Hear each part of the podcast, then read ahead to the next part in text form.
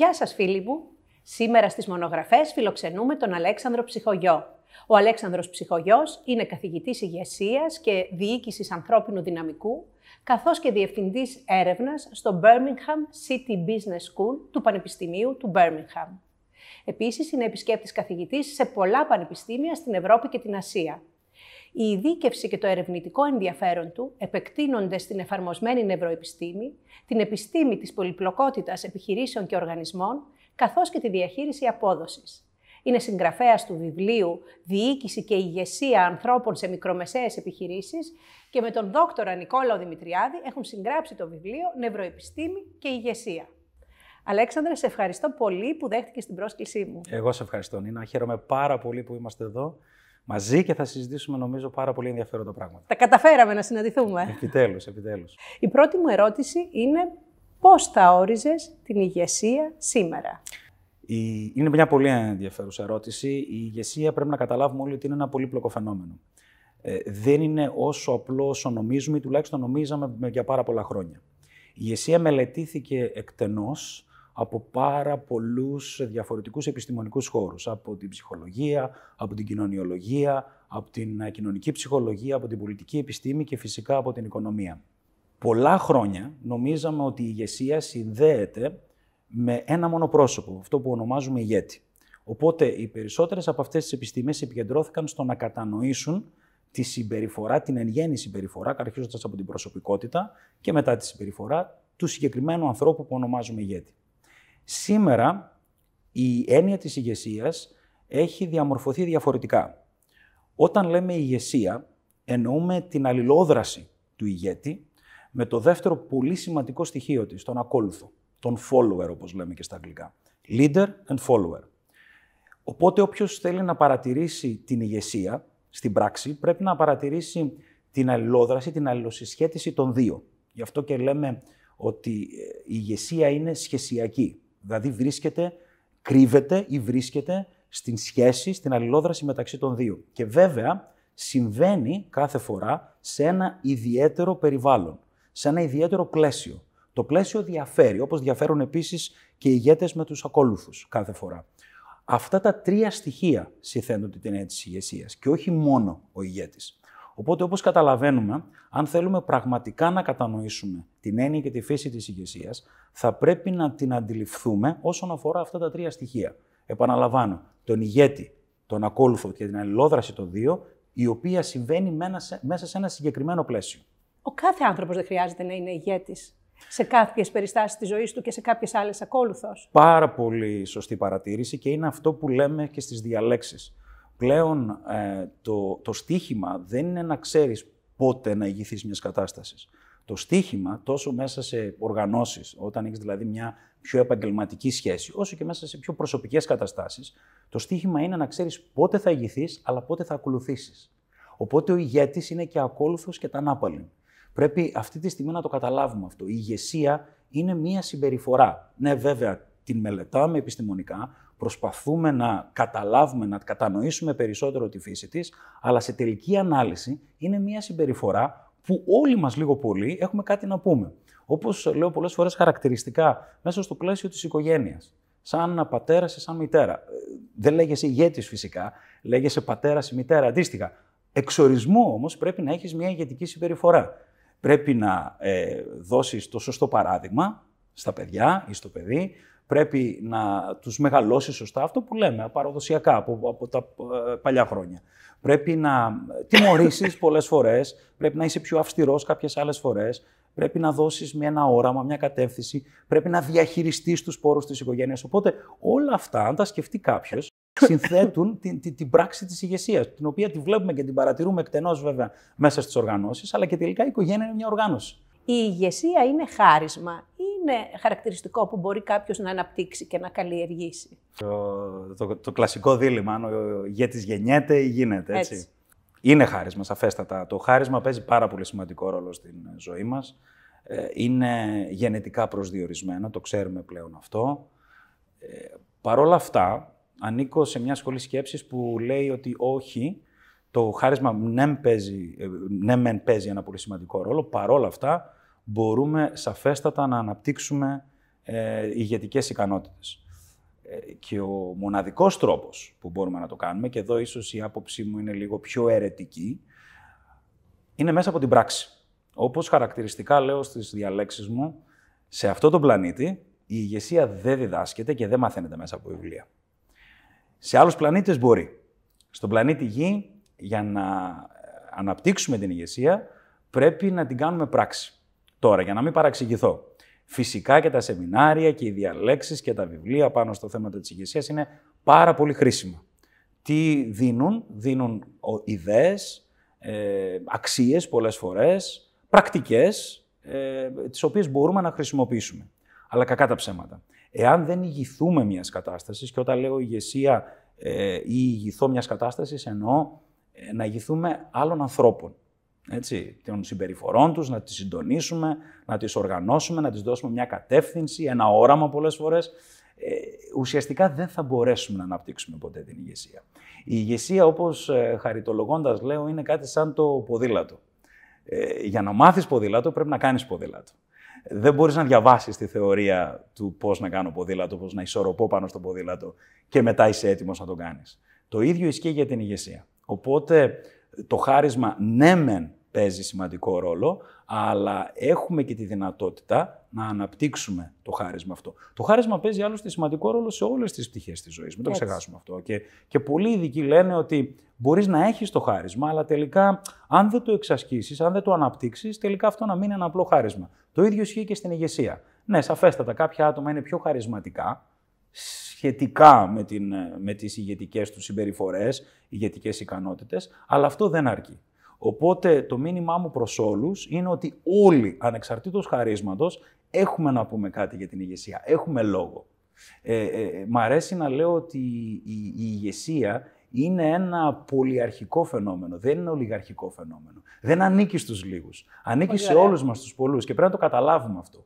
Έχουμε δυστυχώς αναπτύξει μία ένα αρνητικό, όχι αρνητικό, ένα, ένα περίεργο στερεότυπο για την ηγεσία. Ε, και στα ελληνικά κυρίως η λέξη είναι λίγο βαρισίμαντη, αν μπορώ να το πω. Ε, χρησιμοποιώντας τη λέξη, αυτόματα το μυαλό μας πηγαίνει ε, σε ηγέτες, μεγάλους πολιτικούς του παρελθόντος ή του παρόντος ε, ή άλλους πολύ σημαντικούς ανθρώπους σε, πολλές και διαφορετικούς, σε πολλούς και διαφορετικούς τομείς της, της ζωής, επαγγελματικής και μη. Δεν είναι αυτό. Η ηγεσία, όπως είπα, ανήκει σε όλους.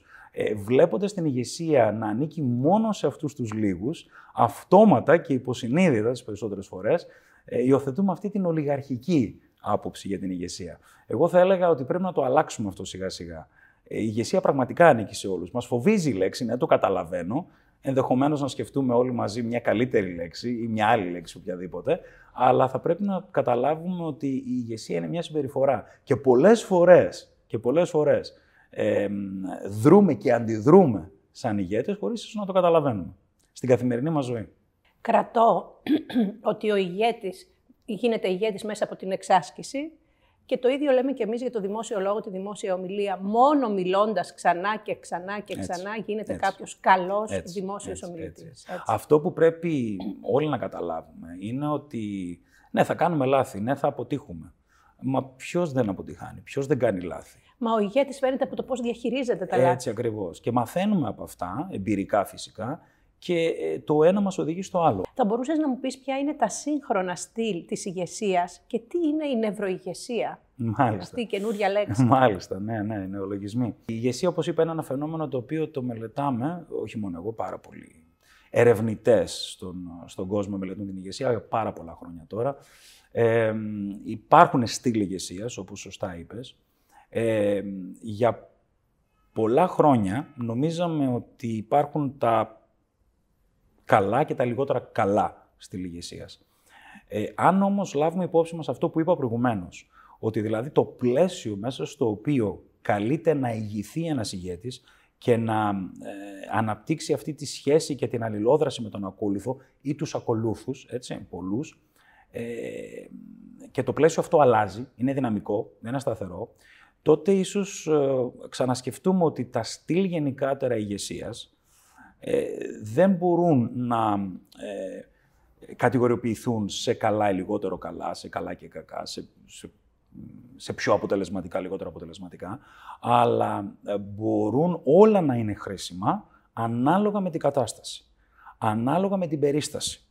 Υπάρχει αυτή η θεωρία στην, στην ηγεσία που θα το πω στα αγγλικά το situational leadership theory, ε, που σημαίνει ότι η ηγεσία ανάλογα με την περίσταση, ανάλογα με την κατάσταση, η οποία νομίζω είναι από τις πιο σημαντικές θεωρίες που έχουν αναπτυχθεί ποτέ. Ε, αυτή η θεωρία λοιπόν ουσιαστικά και απλά μιλώντας, δηλώνει ότι πρέπει το στυλ ηγεσίας να αλλάζει ανάλογα με την περίσταση. Αυτό λοιπόν λέμε κι εμείς, σε μιας πιο σύγχρονη σχολές σκέψης γύρω από την ηγεσία, ότι τα στυλ ηγεσίας από το αυταρχικό για παράδειγμα στυλ, στο πιο συμμετοχικό ή δημοκρατικό όπως λέγεται και στις ενδιάμεσες καταστάσεις. Όλα είναι καλά ανάλογα με την περίπτωση. Πολλές φορές χρησιμοποιώ παραδείγματα για να δείξω τι λέω. Για παράδειγμα, ε, όταν έχεις να διαχειριστείς μια κατάσταση κρίσης, έντονης κρίσης, που ίσως απειλείται και η ανθρώπινη ζωή, έτσι. Ε, σε αυτή την περίπτωση ε, φαντάζεσαι ότι ένα πιο συμμετοχικό δημοκρατικό στυλ ηγεσίας δεν νομίζω ότι θα αποδώσει. Εκεί χρειάζεσαι να ξέρεις τι θα κάνεις, να ακολουθήσεις τα βήματα που θα σου υποδείξει ο ηγέτης, προκειμένου να φέρεις το αποτέλεσμα όσο πιο γρήγορα γίνεται. Ε, αντίστοιχα, υπάρχουν άλλες περιπτώσεις, για παράδειγμα στις ε, δημιουργικές, ε, στον χώρο των creative industries, έτσι να, να το πω, στις ε, δημιουργικές ε, δουλειές που θέλεις να ε, να χρησιμοποιήσεις την ανθρώπινη καινοτομία και δημιουργικότητα, εκεί ενδεχομένως να χρειάζεσαι διαφορετικά στυλ ηγεσίας. Το αυταρχικό στυλ να μην είναι αυτό το οποίο ουσιαστικά ε, οδηγεί στο επιθυμητό αποτέλεσμα. Αν και υπάρχουν ε, αντιφατικά ε, παραδείγματα και σε αυτό, ακόμη και σε αυτό το χώρο στον κόσμο. αυτό που θέλω να πω εν τέλει είναι ότι τα στυλ ηγεσίας είναι πολλά, είναι όλα χρήσιμα, αυτό ξέρουμε, ε, και το καλύτερο για έναν ηγέτη, για έναν ασκούμενο ηγέτη, ένα στέλεχος μιας επιχείρησης ή οποιοδήποτε άλλον που ασκεί ηγεσία, είναι να, να μπορέσει να κατανοήσει την αξία τους και άρα να προσπαθήσει να τα χρησιμοποιήσει ε, αντιστοίχως. Τώρα, το θέμα του, της νευροηγεσίας, αυτού του, του νεολογισμού, ε, η νευροεπιστήμη μας, ε, είναι μια σχετικά νέα επιστήμη. Νέα επιστήμη ποια είναι, για να μην παρεξηγηθώ πάλι, ότι ε, τα τελευταία 20-30 χρόνια λόγω της ε, ανάπτυξης ε, των τεχνολογιών, ε, των ιατρικών τεχνολογιών, όπως της αξονικής μαγνητικής τομογραφίας κτλ., έχουμε τη δυνατότητα, μάλλον έχουν οι νευροεπιστήμονες τη δυνατότητα, να καταλάβουν καλύτερα το πώς λειτουργεί τελικά ο ανθρώπινος εγκέφαλος. Ο ανθρώπινος εγκέφαλος είναι η πηγή, η κυριότερη πηγή της συμπεριφοράς μας των δράσεων και των αντιδράσεων που έχουμε σε ρεθίσματα του εξωτερικού περιβάλλοντος. Τι κάνει τώρα η, η νευροεπιστήμη, καταλήγει σε ορισμένα συμπεράσματα, πάρα πολύ χρήσιμα, πάρα πολλά ενδιαφέροντα. Είναι μια εξαιρετική επιστήμη. Ε, στον χώρο της ηγεσίας, αν τη θεωρήσουμε την ηγεσία, όπως είπα προηγουμένως, μια συμπεριφορά, μπορούμε να πούμε ότι υπάρχει αυτή η σύνδεση. Άρα δηλαδή η ηγετική συμπεριφορά κρύβεται, βρίσκεται ε, στον ανθρώπινο εγκέφαλο αλλά η νευροεπιστήμη μας βοηθάει να καταλάβουμε καλύτερα τη συμπεριφορά μας ε, ως ηγέτες, τη συμπεριφορά μας ως ε, ακόλουθοι των ηγετών, α, ακόμη ακόμη μας βοηθάει στο να καταλάβουμε πώς το ίδιο το περιβάλλον επηρεάζει τη συμπεριφορά αυτή. Οπότε με αυτή την έννοια έχει δημιουργηθεί αυτή, αυτός ο καινούριος ε, κλάδος, να το πω έτσι, ε, ε, της, της ηγεσίας, που βασίζεται στις, στα ευρήματα της νευροεπιστήμης και της νευροψυχολογίας και προσπαθεί να δει πώς αυτά τα ευρήματα μπορούν να βοηθήσουν ηγετικές συμπεριφορές, την, την, την πράξη της ηγεσίας. Τι σημαίνει αυτό, ότι προσπαθούμε να αντλήσουμε γνώση από εκεί, να, να αναπτύξουμε κάποιες υποθέσεις εργασίας, όπως, όπως λέμε στην επιστήμη, να τις τεστάρουμε για να δούμε αν, αυτά, αν αυτές θα φέρουν κάποιο πρακτικό αποτέλεσμα. Έτσι ώστε να μπορέσουμε να συμβουλέψουμε αντίστοιχα τους, τα ηγετικά στελέχη κυρίως των, των επιχειρήσεων και των οργανισμών. Αυτό που μου έκανε πολύ εντύπωση στο βιογραφικό σου είναι ότι ειδικεύεσαι στην επιστήμη της πολυπλοκότητας των επιχειρήσεων και οργανισμών. Δεν το είχα ξανακούσει. Πολλά δεν έχω ξανακούσει βέβαια, ναι. ε, αλλά θα ήθελα να μας πεις γι' αυτό. Τι είναι αυτό; Ε, ήταν, ε, ξέρεις, όταν τελείωσα το διδακτορικό μου στον χώρο του, της διοίκησης λειτουργιών, του operations management, τελείως διαφορετικό χώρο από αυτό που είμαι τώρα. Το, το διδακτορικό μου ήταν ε, full σε στατιστική, ανάλυση, ε, πιο μαθηματικοποιημένο ε, και όλα στο χαρτί, ξέρεις, έβγαιναν τέλεια. Όταν μετά το ξαναδιάβαζα από ένα-δύο χρόνια μετά, αναρωτιόμουν όλα αυτά καλά, ποιο είναι το μάθημα τελικά για τους ανθρώπους που ασκούν διοίκηση.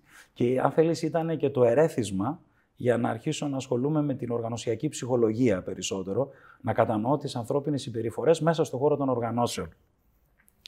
Ε, εκεί σιγά σιγά κατάλαβα ότι τελικά και η οργάνωση, ο τρόπος που καταλαβαίνουμε τις οργανώσεις, παντός είδους οργανώσεις, από τους μεγάλους οργανισμούς του δημοσίου, τις μεγάλες επιχειρήσεις του ιδιωτικού τομέα, ως τις μικρές οργανώσεις, είτε την οικογένεια όπως είπα προηγουμένως, ή, ή τις μικρομεσαίες επιχειρήσεις, ε, τις, τις, τις κατανοούσαμε επί πάρα πολλά χρόνια τελείως ε, μηχανικά.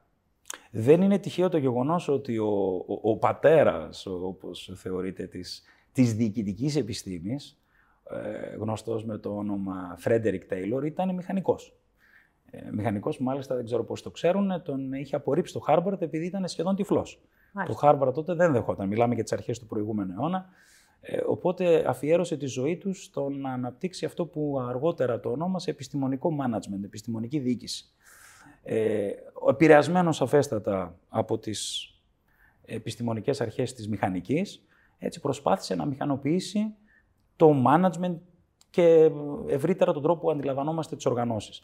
Αυτή η σχολή σκέψης επηρέασε πάρα πολύ μετέπειτα, τα, μετέπειτα δεκαετίες και η αλήθεια είναι ότι πάρα πολλά εργαλεία, πάρα πολλά μοντέλα στον χώρο της ε, διοίκησης αναπτύχθηκαν στις αρχές αυτής της, ε, της θεωρίας, να το πω έτσι, αυτής της προσέγγισης. Ε, όλα αυτά καλά, το κακό ήταν ότι όταν προσπαθήσαμε να κατανοήσουμε ε, τις οργανώσεις που είναι κάτι ζωντανό, κάτι ε, το οποίο ε, διέπεται από συμπεριφορές, όταν προσπαθούσαμε να τις κατανοήσουμε και άρα να τις ελέγξουμε, με βάση αυτές τις αρχές. Ε, ξέρετε, μια οργάνωση, όπως λέω και εγώ, είναι κάτι, κάτι το ζωντανό με την έννοια ότι όταν, για παράδειγμα, πας σε ένα, σε ένα καινούριο νοσοκομείο, το κτίριο, βλέπεις το κτίριο, βλέπεις την, την είσοδό του, βλέπεις τα δωμάτια, τα, τα χειρουργεία κτλ. Αλλά δεν βλέπεις κανέναν μέσα στο νοσοκομείο. Δεν βλέπεις γιατρούς, δεν βλέπεις νοσοκόμες, δεν βλέπεις διοικητικό προσωπικό, δεν βλέπεις ασθενείς ή τους συγγενείς των ασθενών. Τότε ε, στο μυαλό σου δεν σου έρχεται η έννοια της οργάνωσης ε, λες ότι αυτό είναι ένα ενδυνάμει πολύ καλό νοσοκομείο, αλλά για να γίνει νοσοκομείο με την έννοια της οργάνωσης, χρειάζεται να δω κίνηση, χρειάζεται να δω ζωή. Λοιπόν, με αυτή την έννοια, η οργάνωση είναι κάτι ε, ζωντανό. Είναι ε, ζωντανά κοινωνικά σύνολα. Οπότε τα ζωντανά κοινωνικά σύνολα ε, ενδεχομένως πρέπει να τα κατανοήσουμε ε, υιοθετώντας ε, γνώση ε, ή μεταφέροντας γνώση, αν θέλετε, από άλλους επιστημονικούς χώρους. Οπότε τώρα έρχεται εδώ και κολλάει η επιστήμη της πολυπλοκότητας, η οποία σαφέστατα ε, έχει τη βάση της στην ε, φυσική και τη θεωρητική φυσική. Η επιστήμη της πολυπλοκότητας μας διδάσκει ότι πολύπλοκο είναι ένα φαινόμενο το οποίο δεν μπορούμε να κατανοήσουμε στην ολότητά του. υπάρχει μια διαφορά μεταξύ του πολύπλοκου και του σύνθετου. Σύνθετο είναι κάτι το οποίο το επηρεάζουν πάρα πολλοί παράγοντες. Ένα φαινόμενο λοιπόν το επηρεάζουν πάρα πολλοί παράγοντες. Αλλά αυτούς τους παράγοντες εύκολα ή δύσκολα μπορούμε να τους εντοπίσουμε και άρα να ελέγξουμε αργά ή γρήγορα το φαινόμενο.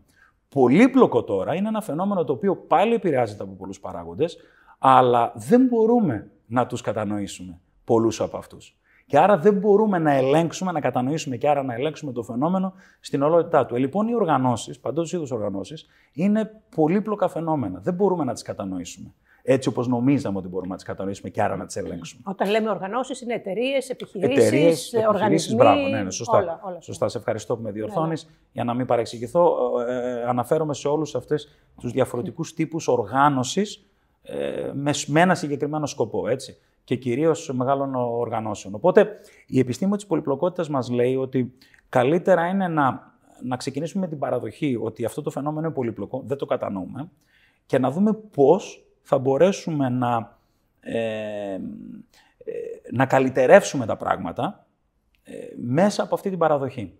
είναι αυτό το οποίο, η αλήθεια είναι δεν έχω ερευνητική εμπειρία σε αυτό, έχω διαβάσει αρκετά το χώρο, με συναρπάζει σαν ιδέα και συνεχίζω να το διαβάζω. Υπάρχουν θαυμάσιοι θεωρητικοί του χώρου και πιο πρακτικοί, και μεταξύ των οποίων και Έλληνας.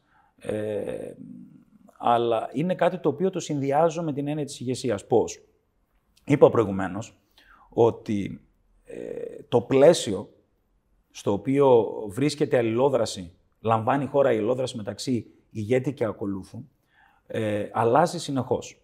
Το πλαίσιο αυτό λοιπόν μπορούμε να το κατανοήσουμε σε δύο επίπεδα. Στο μάκρο επίπεδο και στο μικρο. Το μάκρο επίπεδο είναι αυτά τα στοιχεία του, του, του, γενικότερου, του γενικότερου πλαισίου, τα οποία δημιουργούν ε, έντονες αλλαγές σε όλους μας. Για παράδειγμα, η τελευταία εμπειρία που είχαμε όλοι από την πανδημία, έτσι, επηρέασε όλους μας. Και προφανώς επηρέασε και τον τρόπο με τον οποίο ε, οι ηγέτες πρέπει να ηγηθούν των έτσι. αντίστοιχων καταστάσεων. Μπράβο, ένας πόλεμος, ακριβώς. Αυτό που δυστυχώς συμβαίνει τώρα με την ίδια λογική και η κλιματική αλλαγή, όλα αυτά τα, ναι. τα, τα, μεγάλα μεγέθη λοιπόν αλλαγών σαφέστατα και επηρεάζουν. Αυτό είναι όμως ένα κριτήριο. Υπάρχει και το κριτήριο του, του μικρο περιβάλλοντος ή του μικροπλαισίου, όπως, όπως λέω εγώ, όπου αυτό αναφέρεται κυρίως στο συγκεκριμένο χώρο τον, τον οποίο λαμβάνει η χώρα η ελόδραση μεταξύ του ηγέτη και του ακόλουθου. Μέσα στο πλαίσιο μιας επιχείρησης, για παράδειγμα. Φαντάζομαι αυτό το επηρεάζει πιο εύκολα κάποιος. Ναι, εννοείται. εννοείται. Εκεί λοιπόν το επηρεάζουμε πολύ πιο εύκολα εμείς και φυσικά οι όλοι συμμετέχονται σε αυτή τη διαδικασία. Η, η, η επιστήμη της πολυπλοκότητας λοιπόν και αυτό που συνήθως προσπαθώ εγώ να πω στις διαλέξεις μου και σε στελέχη επιχειρήσεων είναι ότι πρέπει να κατανοήσουν την, την επιχείρησή τους, την, την, την οργάνωση στην οποία δουλεύουν περισσότερο, τον οργανισμό, ως ένα πολύπλοκο σύστημα. Δηλαδή ένα σύστημα το οποίο δεν μπορούμε να το ελέγξουμε και άρα να το προβλέψουμε, αλλά μπορούμε να κάνουμε κάποια πράγματα. Γιατί δεν μπορούμε να το ελέγξουμε και να το προβλέψουμε, μα γιατί ακριβώς αποτελείται από ανθρώπους. Και δεν μπορούμε να προβλέψουμε, τουλάχιστον μέσω μακροπρόθεσμα, την ανθρώπινη συμπεριφορά. Οι ψυχολόγοι προσπαθούν χρόνια να το κάνουν αυτό. Ε, έχουν καταφέρει κάποια πράγματα, σαφέστατα και γνωρίζουμε κάποια πράγματα, αλλά σε μέσο μακροπρόθεσμο επίπεδο η ανθρώπινη συμπεριφορά δεν είναι προβλέψιμη. Και δεν μπορούμε, δεν, δεν ξέρουμε πώς θα αντιδράσει κάποιος. Και κυρίως δεν είναι προβλέψιμες οι εξωτερικές συνθήκες που μπράβο, επιδρούν. Μπράβο. Οπότε, αν κατανοήσουμε. Διαρκή και... disruption. Μπράβο, μπράβο. Οπότε, αν κατανοήσουμε αυτό και την αγκαλιάσουμε, όπως λέμε, την πολυπλοκότητα, ναι. δηλαδή τι δούμε σαν εχθρό, δεν δούμε σαν κάτι που επειδή δεν το κατανοούμε, άρα το φοβόμαστε, νομίζω ότι έχουμε καλύτερες πιθανότητες, να το πω έτσι, Καλύτερες πιθανότητε. Εδώ είναι το growth mindset. Έτσι, έτσι, έτσι ακριβώς. Και, το, και το, το, τρόπο σκέψης διαρκούς ανάπτυξης ή ο fixed. Έτσι ακριβώς. Ο φιξαρισμένο τρόπος σκέψης. Έχω συνεργαστεί με εταιρείες που θεωρούν το disruption ως κάτι απειλητικό. Και έχω συνεργαστεί με εταιρείες οι οποίες θεωρούν το disruption ως μια πολύ ωραία πρόκληση. Ναι.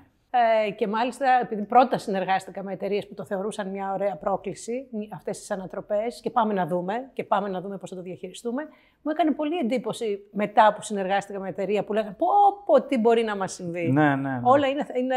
Ναι, ναι. Και, και φαντάζομαι, και όχι μου φαντάζομαι, υπάρχουν πλέον ε, δεδομένα που το αποδεικνύουν αυτό, ότι οι εταιρείες που αγκαλιάζουν το disruption, όπως είπες και εσύ, ναι. είναι πολύ πιο έτοιμες να δεχθούν αλλαγές και ξαφνικές αλλαγές και πιο ευέλικτες. Πιο, η λέξη που χρησιμοποιείται τώρα τελευταία στην, ε, στη διεθνή βιβλιογραφία είναι το agile. Agile, ευέλικτος και adaptability. Ακριβώς. Πιο προσαρμοστικός. Ναι. Ε, και, και νομίζω ότι. Αλλά, αλλά από την άλλη, για να είμαι και ειλικρινής απόλυτα, καταλαβαίνω και τις ναι. εταιρείες οι ναι. οποίες ε, είναι διστακτικές. Ναι, διότι υπάρχουν εταιρείες που είναι πολύ δυσκίνητες λόγω έτσι. πολλών παραγόντων, έτσι, οι οποίες ε, είναι, ναι, είναι απειλή ναι, ναι, πραγματικά όταν έρχεται ένας. Οπότε, για να είμαστε και λίγο προσεκτικοί, γιατί και νομίζω αυτό που κάνεις εσύ το πολύ ωραίο εγχείρημα εδώ με τις συνεντεύξεις, να μην ακουστεί περίεργο ότι ακόμη και αυτοί οι οποίοι ε, περιμένουν, είναι πιο διστακτικοί, ε, είναι πολύ φυσιολογικό. Έτσι. Είναι ναι, ναι, μια ναι. ανθρώπινη συμπεριφορά που είναι πάρα πολύ φυσιολογική. Υπάρχουν εταιρείες που είναι ε, βαριές σαν τάνκερ και υπάρχουν άλλες που είναι σαν γιότ ναι, και ευέλικτες. Ναι, ναι, ναι. Η διαχείριση του ανθρώπινου δυναμικού αποτελεί διαρκή πρόκληση, ιδιαίτερα στις μέρες μας. Καθώς στι επιχειρήσεις αφενός οι προσδοκίες είναι υψηλές, αφετέρου έχουμε τις ανατροπές που είναι και αυτέ απανοτές. Τι έχει αλλάξει στη διαχείριση του ανθρώπινου δυναμικού σε σχέση με το παρελθόν; Και πώς εσύ διδάσκεις ότι μπορεί να αντιμετωπιστεί αυτή η αλλαγή; Θα χρησιμοποιήσω ένα παράδειγμα, δεν είναι δικό μου, το κλέβω, έτσι. Ε,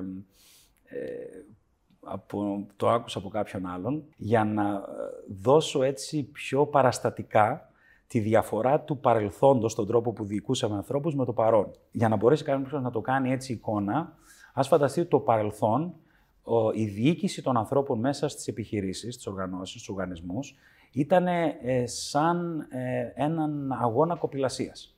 Σε μια ήρεμη λίμνη, σε μια, ένα ήρεμο ποτάμι. Τα νερά ήταν ήρεμα. Ο μάνατζερ, ο αρχηγός, ο ηγέτης, ο CEO κτλ., ο αντίστοιχος αρχηγός της ομάδας της κοπηλατικής, βρίσκεται στην κορυφή της βάρκας και με έναν συνήθως τηλεβόα δίνει το ρυθμό και από κάτω οι εργαζόμενοι πρέπει να τραβήξουν κουπί όσο γίνεται πιο γρήγορα Ωραία. προκειμένου να ανταγωνιστούν τους υπόλοιπους. Και αν Αυτό... μου επιτρέπεις, μία γραμμικότητα. Μια γραμμικότητα, ακριβώς. Ήρεμα νερά λοιπόν, ναι, ναι. μια δουλειά συγκεκριμένη, η οποία φυσικά ε, ε, προϋποθέτει ότι ο ηγέτης είναι αυτός που γνωρίζει, είναι αυτός που αποφασίζει είναι αυτός που δίνει το ρυθμό. Έτσι, και αν... που οι άλλοι επαναλαμβάνουν το ίδιο και το ίδιο. Μπράβο. Αν λοιπόν το κάνουμε εικόνα, νομίζω είναι, είναι ναι, χαρακτηριστικό. Σήμερα αυτό που συμβαίνει είναι σαν να κατεβαίνουμε ένα καταράκτη όταν κάνουμε rafting. Αυτό συμβαίνει σήμερα. Προσπάθησε εκεί να φωνάξεις και να πεις στον άλλο τι θα κάνει. Δεν πρόκειται καν να σου ακούσει. Από το θόρυβο των νερών και από, τον, και από την όλη ε, αναταραχή που συμβαίνει γύρω σου. Άρα τι χρειάζεται εκεί; Ο καθένας που βρίσκεται πάνω στη βάρκα. Πάλι βάρκα είμαστε, ναι. έτσι. Διαφορετική βάρκα βέβαια, αλλάζουν οι εταιρείες. Τώρα είναι φουσκωτή η βάρκα, ε, διαφορετικό σχήμα, αλλά πάρει βάρκα. Λοιπόν, εκεί ο καθένας χρειάζεται να έχει κάτι μέσα του. Χρειάζεται να καταλαβαίνει. Γιατί δεν προλαβαίνει, δεν ακούει τον άλλο. Υπάρχει τόσο μεγάλη αναταραχή που αν δεν έχεις μέσα σου τη δυνατότητα να διοικήσεις, να ηγηθείς του μικρού χώρου ε, στον οποίο βρίσκεσαι και, και δραστηριοποιείσαι, ε, δεν θα τα καταφέρει γενικά η βάρκα και θα αναποδογερήσει. Ε, οπότε πρέπει να το κατανοήσουμε αυτό. Αν λοιπόν φέρουμε αυτή την αντιπαράθεση παραστατικά στο μυαλό μας, νομίζω το καταλαβαίνουμε. Οπότε αυτό που χρειάζεται σήμερα, όπως είπα και προηγουμένως, είναι ε, χρειαζόμαστε πολλούς ηγέτες. Υπάρχει αυτή η έννοια του shared leadership, της, της ηγεσίας που διαμοιράζεται μέσα στην, στην οργάνωση. Η ηγεσία, ε, ξέρετε, πολλές φορές λέω ότι ε, δεν ορίζεται. Η θέση ορίζεται. Πολλές φορές λέω ότι η, η, η θέση, αν πας μέσα στο γραφείο σου και κλείσει την πόρτα και από κάτω, απ' έξω γράφει CEO, CFO, UFO, καμιά φορά όπως λέω. Ε, ε, είναι μια θέση η οποία σαφέστατα σου δίνει δύναμη. Είναι μια θέση όμως που έχεις τη δυνατότητα να ασκήσεις ηγεσία. Δεν είσαι υποχρεωτικά ηγέτης όμως. Εκεί πρέπει να γίνεις, πρέπει να το δείξεις. Πρέπει να το δείξεις και στους άλλους. Ε, οπότε ε, χρειάζεται η ηγεσία περισσότερο ε, να είναι λιγότερο επίσημη, ανεπίσημη με την έννοια να δίνεται δυνατότητα σε ανθρώπους που ενδεχομένως δεν έχουν το, την, τη δύναμη επισήμως μέσα στην ιεραρχία μιας οργάνωσης, να αναλαμβάνουν πρωτοβουλία εκεί όπου χρειάζεται. Για μένα αυτό είναι το κλειδί. Οργανώσεις οι οποίες ε, δίνουν τη δυνατότητα στους ανθρώπους τους, ακόμη και στα χαμηλότερα διοικητικά επίπεδα, να παίρνουν την πρωτοβουλία αντιλαμβανόμενες ότι υπάρχει ένα ρίσκο. Και σε συγκεκριμένα πλαίσια φυσικά. Και, και αναγνωρίζοντας ότι αναλαμβάνω αυτό το ρίσκο, ενδεχομένως, ε, αλλά θα συνεχίσω προς την κατεύθυνση, γιατί ξέρω ότι τελικά αυτό θα με σώσει από πολύ συγκεκριμένες καταστάσεις, που δεν μπορώ να προβλέψω πολυπλοκότητα, δεν μπορώ να ελέγξω πολυπλοκότητα. Άρα αυτή είναι η ναι. απάντηση νομίζω. Τώρα, ναι. αυτό να το συζητάμε εδώ και να το λέμε είναι εύκολο. Στην πράξη αντιλαμβάνομαι και αναγνωρίζω ότι δεν είναι καθόλου εύκολο. Γιατί δεν είναι καθόλου εύκολο, γιατί πολλοί από εμάς όταν έχουμε μια θέση διευθυντή, διοικητικού στελέχου, είμαι διευθυντής έρευνας στο, στο Πανεπιστήμιο. Έχω υπό την επίβλεψή μου ανθρώπους άλλους καθηγητές. Έχω υπό την ευθύνη μου όλη το, το στρατηγικό σχεδιασμό της έρευνας του, του, της ε, Σχολής Διοίκησης Επιχειρήσεων στην οποία εργάζομαι. Αντιλαμβάνομαι ότι ε, υπάρχει ένα ρίσκο στο να αφήνω αυτονομία έκφρασης και δράσης στους ανθρώπους που υποτίθεται αναφέρονται σε μένα. Το κάνω όμως, παίρνοντας πολλές φορές το ρίσκο. Και να, να πω και την αλήθεια, ε, δεν είναι ότι συνεχώς έχω επιτυχία, έχω και αποτυχίες. Σαφέστατα. Αλλά αναλαμβάνοντας το ρίσκο και αναλαμβάνοντας φυσικά και την ευθύνη, και κυρίως τι, τι, ποιο μήνυμα περνάω, ότι παιδιά ξανα, ξανα, ξανακάντε το. Έτσι μάλλον θα βρούμε λύσεις στα προβλήματα που αντιμετωπίζουμε. Τα οποία προβλήματα πολλές φορές δεν μπορούμε καν να τα προβλέψουμε. Από όσα μου λες, συνειδητοποιώ ότι τώρα λοιπόν αλλάζει και το κριτήριο με το, με το οποίο προσλαμβάνεται το ανθρώπινο δυναμικό. Διότι χρειάζεται, χρειάζεται να έχει ο κάθε εργαζόμενος άλλα χαρακτηριστικά από ό,τι είχε στο παρελθόν. Ναι. Όπως λέμε εμείς στην όπερα, χρειάζεται να είναι σολίστας ο καθένας Ναι, που ναι. μπορεί να συνεργάζεται Ναι. και να Ναι, κάνει ναι. Ε, τα ensemble, όπως Έχει- λέμε ε, εμείς, ε, το έχει- μαζί.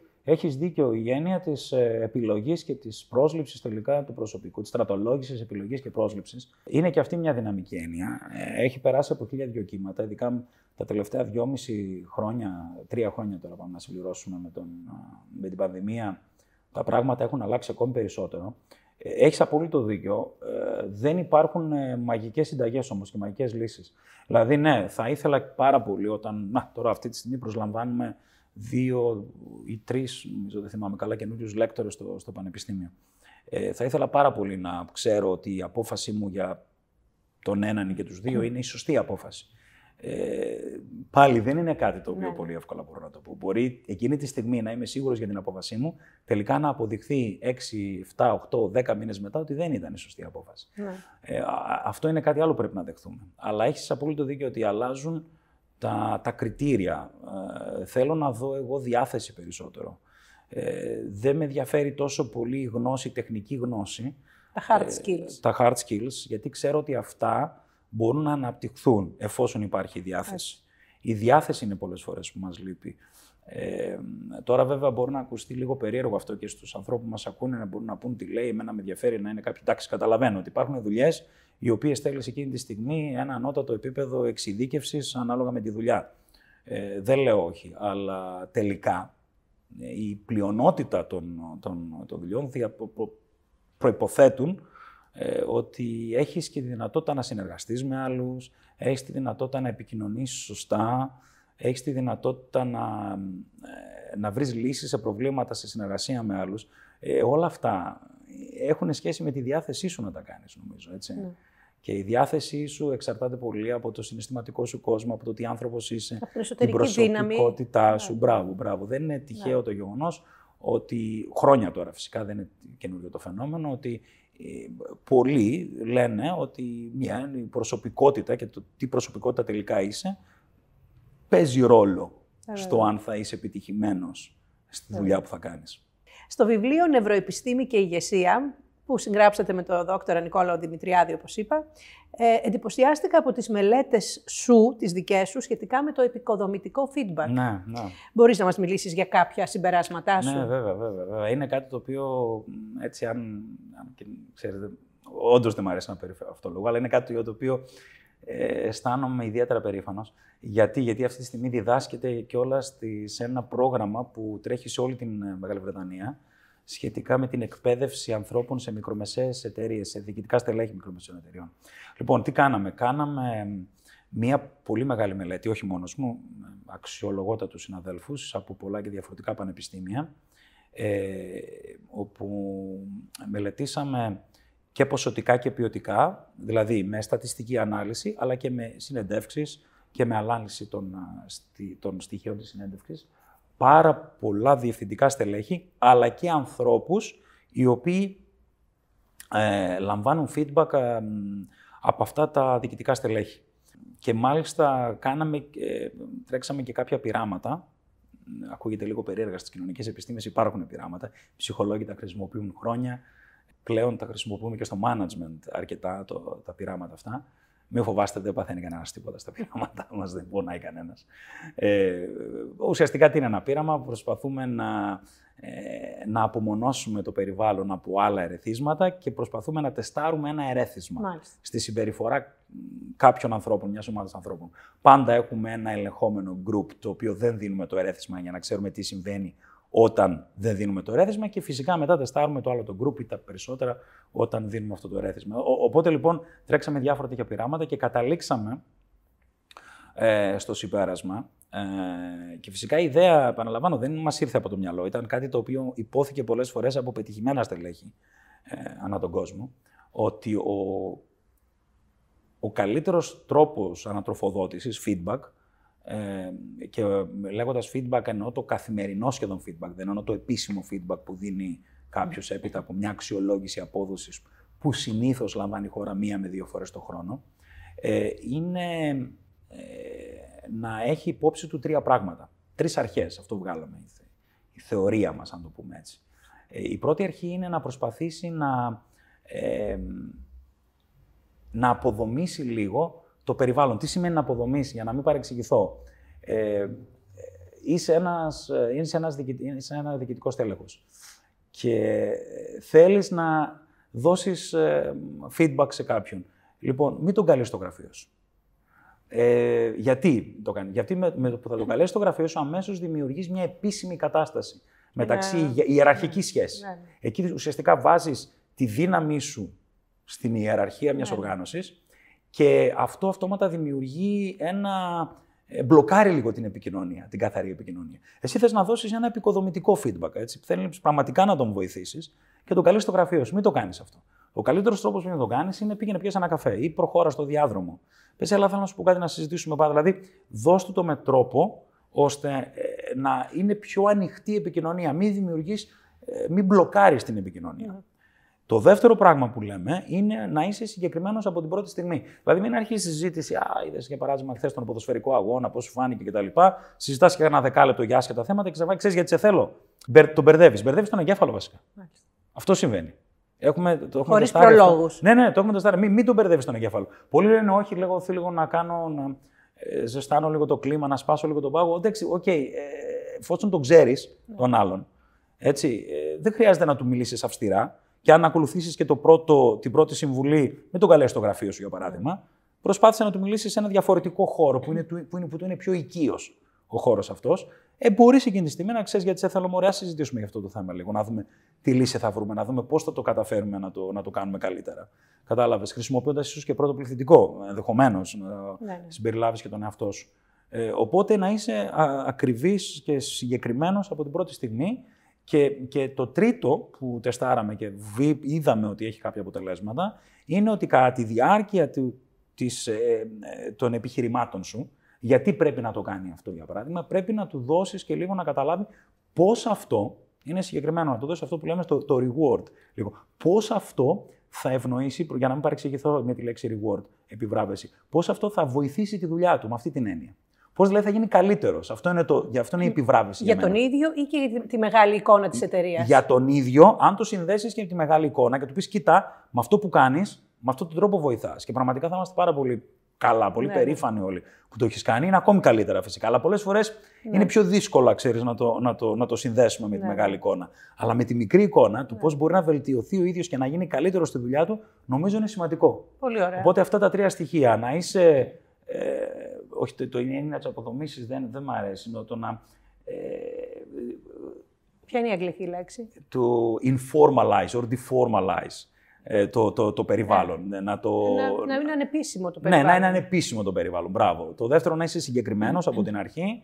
Και το τρίτο είναι να του δείξεις κατά τη διάρκεια του διαλόγου, γιατί ουσιαστικά ναι. για διάλογος πρόκειται, να του δείξεις ε, ποια θα είναι τα θετικά στοιχεία που θα αποκομίσει εφόσον ακολουθήσει τη συμβουλή σου. Τώρα θέλω να κάνω μια παρέμβαση.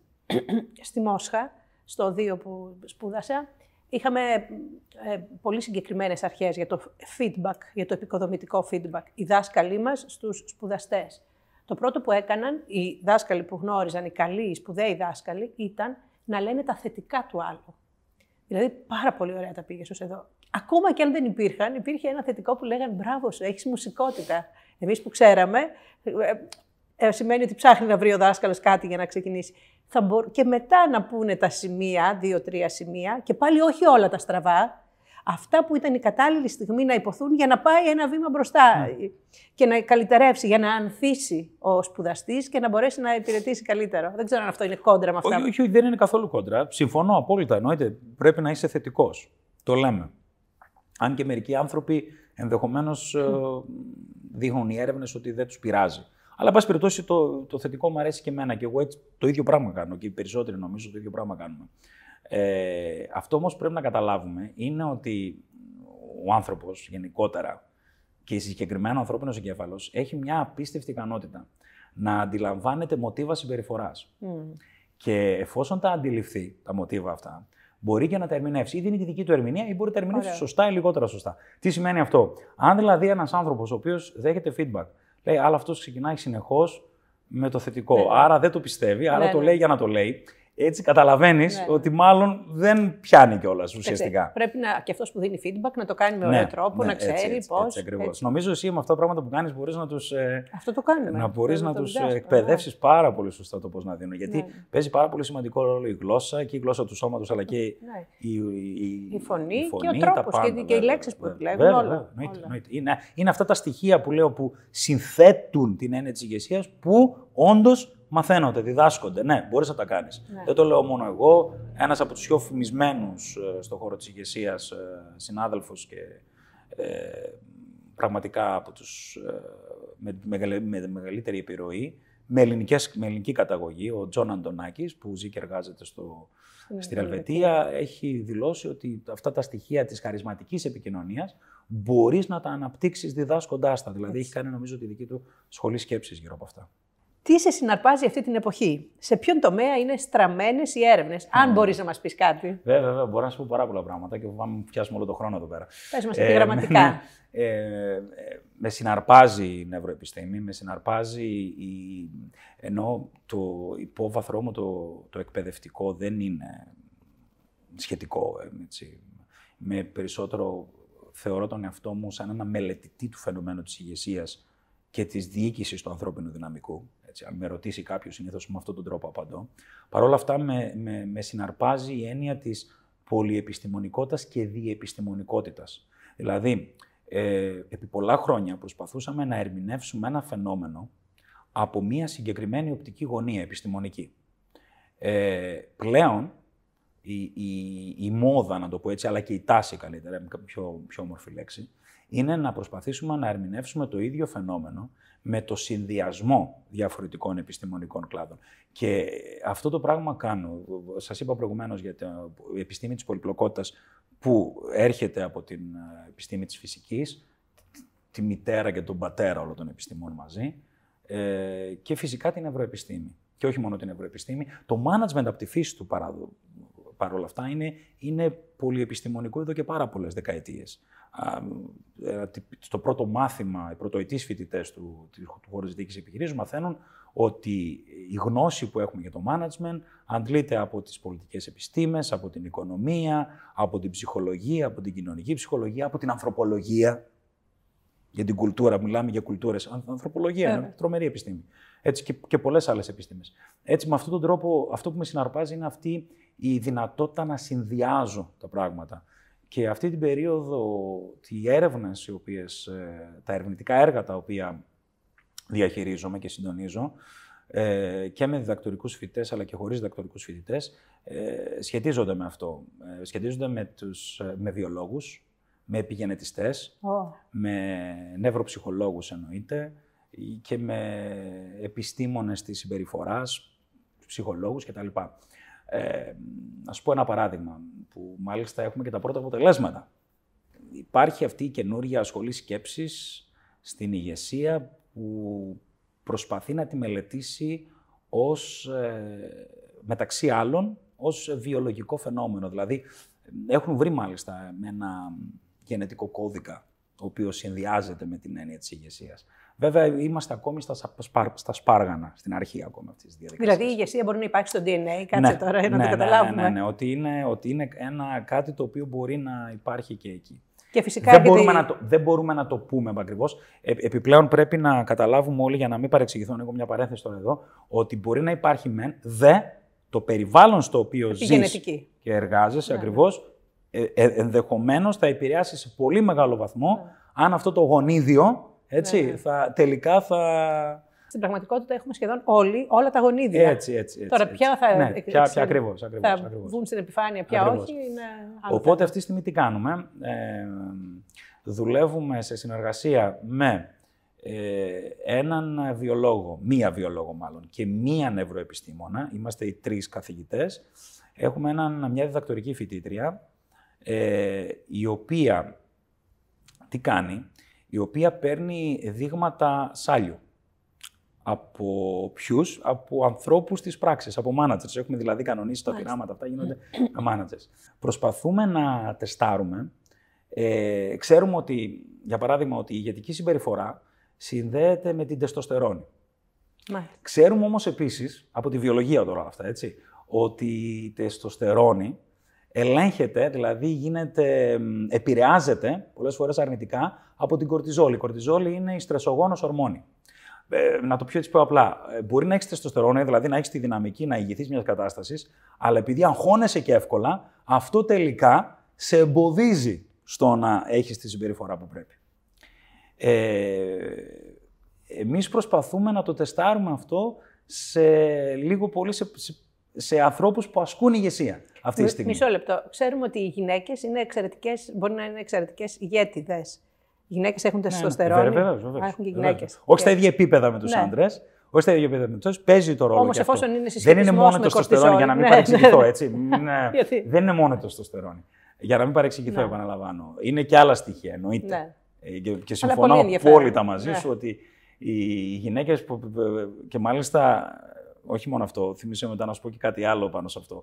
Έχουν και πολύ μεγαλύτερες δυνατότητες. Το Ακριβώς, πιστεύω και αυτό. οι Το έρευνες πιστεύω δείχνουν ότι είναι- ακράδαντα και δεν το λέω για να το λέω, γιατί Ναι, είναι όχι, όχι, τη υπάρχουν- μόδα να, ναι, ναι. να λέμε για γυναίκες. Το, το λέω και το Ότι είναι πιο αποτελεσματικές ναι, ως έτσι, έτσι, έτσι. επικεφαλής. Ε, επανέρχομαι λοιπόν στο προηγούμενο και λέω ότι ε, αυτό που προσπαθούμε να δείξουμε είναι ε, το ε, εάν ε, ο, τρόπος με τον, ο, ο τρόπος με τον οποίο αν αυξήσουμε την κορτιζόλη, άρα το στρες σε κάποιον, θα έχει διαφορετική αντίληψη για την ηγετική συμπεριφορά. Και πώς το κάνουμε αυτό; Τους βάζουμε να, να, να εκπληρώσουν την πρώτη φορά ένα ερωτηματολόγιο.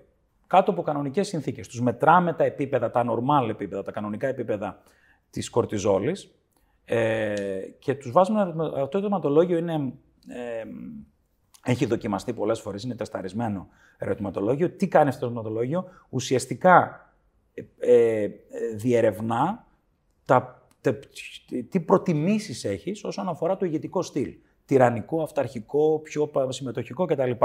Αυτό γίνεται την πρώτη φορά. Ε, Αφήνουμε ένα χρονικό περιθώριο να περάσει. Γιατί το κάνουμε αυτό; Για να έχουν ξεχάσει τι έχουν απαντήσει Πολύ την πρώτη φορά στο ερωτηματολόγιο. Διαφορετικά, όπως καταλαβαίνετε, Είναι μπορούν μοτίβα. να θυμηθούν και είναι το μοτίβο και να το.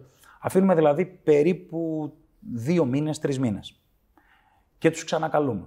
Την πρώτη φορά δεν Πολλές φορές επισκεφτόμαστε και εμείς στο χώρο τους για να μπορέσουμε να, ε, να το κάνουμε πιο εύκολο. Τη δεύτερη φορά τους καλούμε, στο χώρο το δικό μας, τους μετράμε εκείνη τη στιγμή την, την κορτιζόλη και μετά τους βάζουμε να παίξουν ένα παιχνίδι. Το παιχνίδι αυτό, ο σκοπός του Χωθούν. ε, είναι να, αγχω- να τους αγχώσει ακριβώς. Είναι να τους αγχώσει και το κάνουμε επίτηδες. Φυσικά Ναι, μετά ναι. προσπαθούμε να τους χαλαρώσουμε. Ναι. Τους δίνουμε κάποια βίντεο γιατί ξέρεις, είναι και τα Ναι, ναι. ethics που πρέπει να λάβουμε βέβαια, υπόψη μας βέβαια. πλέον. Ε, και αφού αγχωθούν, πέντε λεπτά μετά, έτσι λέει η, η μεθοδολογία, τους βάζουμε να ξανασυμπληρώσουν το ίδιο ερωτηματολόγιο. Άρα, τι προσπαθώ αυτή τη στιγμή να βρω, ε, η ιδέα Ποια ήταν είναι η δική μου, αντίδρασή τους; εάν όταν είσαι αγχωμένος, είσαι πιο ανοιχτός να ακολουθήσεις κάποιον ο οποίος έχει πιο αυταρχικό στυλ. Ουσιαστικά. Ωραίο. Και τι δείχνουν οι έρευνες; Έτσι. Τα πρώτα αποτελέσματα δείχνουν ότι ισχύει αυτό. Ε, έχει, το έχουν δείξει και άλλες μελέτες ότι συνήθως σε μια κατάσταση κρίσης ε, οι περισσότεροι από εμάς εμπιστευόμαστε ένα πιο, ε, να μην παρεξηγηθώ πάλι, θα το πω όμως έτσι πως το λέει η έρευνα, αρενοπό πρόσωπο, ένα πρόσωπο το οποίο είναι στιβαρό, σκληρό, γιατί εμπνέει περισσότερη εμπιστοσύνη ότι μπορεί να σε βοηθήσει να περ- προσπεράσεις την κρίση. Όμως, όταν ζούμε μια πια κατάσταση η οποία είναι πιο συνηθισμένη, θέλουμε τη δημιουργικότητα, θέλουμε την καινοτομία στον άνθρωπο, ένα τέτοιο πρόσωπο δεν θα σε βοηθήσει. Ένα πρόσωπο πιο οικείο Πολύ ωραία. ε, είναι, είναι, έχει καλύτερη, καλύτερα αποτελέσματα. Έχετε και οι γυναίκες στην έρευνα. ή Βέβαια, βέβαια, βέβαια. Είναι, ε, η υπόθεση εργασίας που κάνουμε είναι ότι δεν θα υπάρχει διαφορά μεταξύ των δύο φύλων. Η αλήθεια είναι ότι ε, δεν υπάρχουν ιδιαίτερες διαφορές μεταξύ των δύο φύλων. Δηλαδή, δεν είναι οι άντρες καλύτεροι ηγέτες από τις γυναίκες ή το, αντί, το αντίστροφο.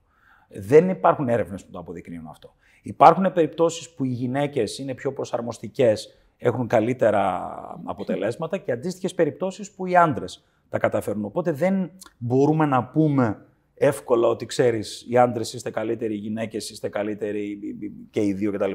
Ε, αυτό όμως που μπορούμε να πω και είναι εντυπωσιακό και που πολλές φορές το λέω, είναι ότι ο δρόμος που εσείς οι γυναίκες πρέπει να διανύσετε είναι ο τριπλάσιος πολλές φορές. για να αναδειχθείτε ως ηγετικές προσωπικότητες.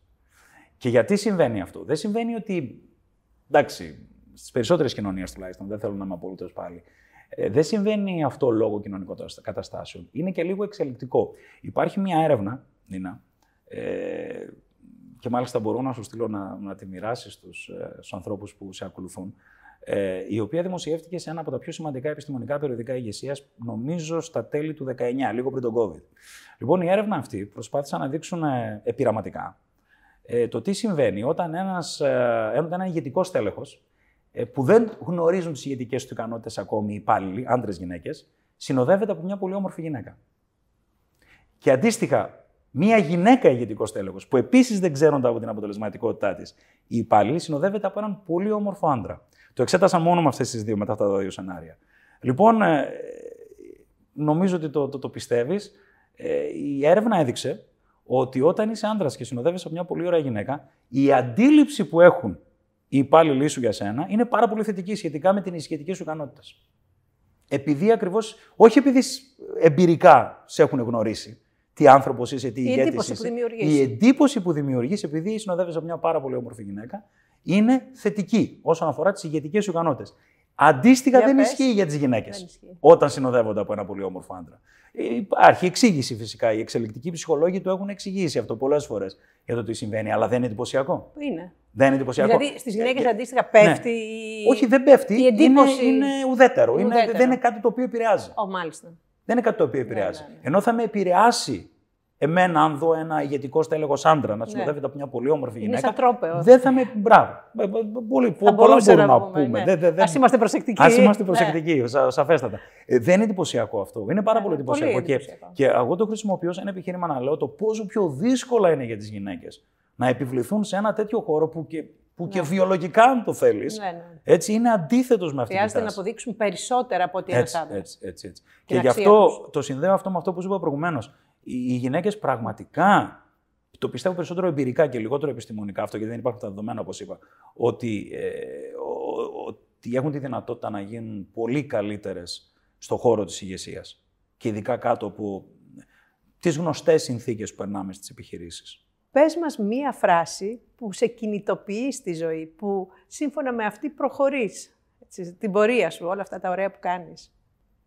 Δεν θα έλεγα φράση. Θα έλεγα θα έλεγα μία λέξη. Ε, μάλλον, ε, ναι, θα έλεγα μία λέξη. Επιμονή. Επιμονή, γιατί, όχι, όχι υπομονή. Υπομένεις κάτι το οποίο δεν σου αρέσει. Επιμένεις σε κάτι που σου αρέσει. Για μένα επιμονή είναι το, το, το κλειδί. Ε, επιμένω σημαίνει ότι προσπαθώ ξανά και ξανά και ξανά. Ναι, θα έχω αποτυχίες, ειδικά στον ακαδημαϊκό χώρο επειδή το λέω ευθαρσώ, είμαστε και λίγο σαδιστές και μαζοχιστές οι ακαδημαϊκοί. Έχουμε πάρα πολλές αποτυχίες. Έτσι, πολύ μεγάλη κριτική ασκεί ο ένας τον άλλον. Ε, αν δεν έχεις αυτή τη δυνατότητα να επιμένεις, ε, τελικά μάλλον δεν θα τα καταφέρεις. Χρειάζεται επιμονή, νομίζω, ε, στα, σε όλα τα πράγματα που σου αρέσουν. Επαναλαμβάνω, ξεχωρίζω την επιμονή από την υπομονή. Βέβαια. Ε, το λέω αυτό πολλές φορές ότι με έναν άνθρωπο που αγαπάς, επιμένεις, δεν υπομένεις. Μένω, υπό, υπό, υπό είναι από κάτω, επί είναι από πάνω. Ακριβώς, ακριβώς, ακριβώς. Ε, προσπαθείς ξανά και ξανά και ξανά, γιατί πραγματικά το θέλεις. Οπότε για μένα το, το μότο είναι επιμονή, επιμονή, επιμονή, επιμονή. Αλέξανδρε, σε ευχαριστούμε πάρα πολύ. Μάθαμε πολλά πράγματα. Εύχομαι καλή επιτυχία σε όλα τα ερευνητικά, τα ακαδημαϊκά, τα διοικητικά σου Έτσι. καθήκοντα. Εγώ σε ευχαριστώ πάρα πολύ. Ήταν πραγματικά νομίζω πολύ ενδιαφέρουσα η συζήτηση. Εύχομαι να τα ξαναπούμε. Θα το... Οπωσδήποτε. Για, για πολλά θέματα που να συζητήσουμε οπωσδήποτε, και πιο συγκεκριμένα. Οπωσδήποτε. Και εύχομαι και κάθε επιτυχία σε αυτό που κάνεις. Νομίζω είναι πάρα, πάρα πολύ σημαντικό. Χρειαζόμαστε ανθρώπους σαν και εσένα. Χρειάζεται η Ελλάδα καταρχάς ανθρώπους σαν και εσένα. Έτσι να το πω και το λέω όχι επειδή είμαστε εδώ μαζί και έχουμε γνωριστεί τώρα. Νομίζω δεν το ξέρουν περισσότεροι. Τώρα γνωριστήκαμε. Ναι, ναι. Ουσιαστικά ναι. πρώτη φορά σε, σε γνώρισα σήμερα. Ε, νομίζω ότι κάνεις μια φανταστική δουλειά και νομίζω ότι χρειαζόμαστε πραγματικά ε, ανθρώπους να σε μιμηθούν. Σε ευχαριστώ από καρδιάς. Ευχαριστούμε και εσάς που μας παρακολουθήσατε. Αν επιθυμείς να εμβαθύνεις στο πώς να μιλάς ώστε να εισακούγεσαι, μπορείς να παρακολουθήσεις το επόμενο διήμερο σεμινάριό μου Speak and Thrive, στο οποίο μαζί με προσκεκλημένους ομιλητές προσφέρω γνώσεις και τεχνικές επικοινωνίας. Στο τρίπτυχο Φωνή, Δημόσια Ομιλία, Presence. Πληροφορίες θα βρεις κάτω στην περιγραφή. Επίσης, σου προτείνω να εγγραφείς στο κανάλι μου στο YouTube, να ακούς τα podcasts μου και να με ακολουθήσεις στα social media.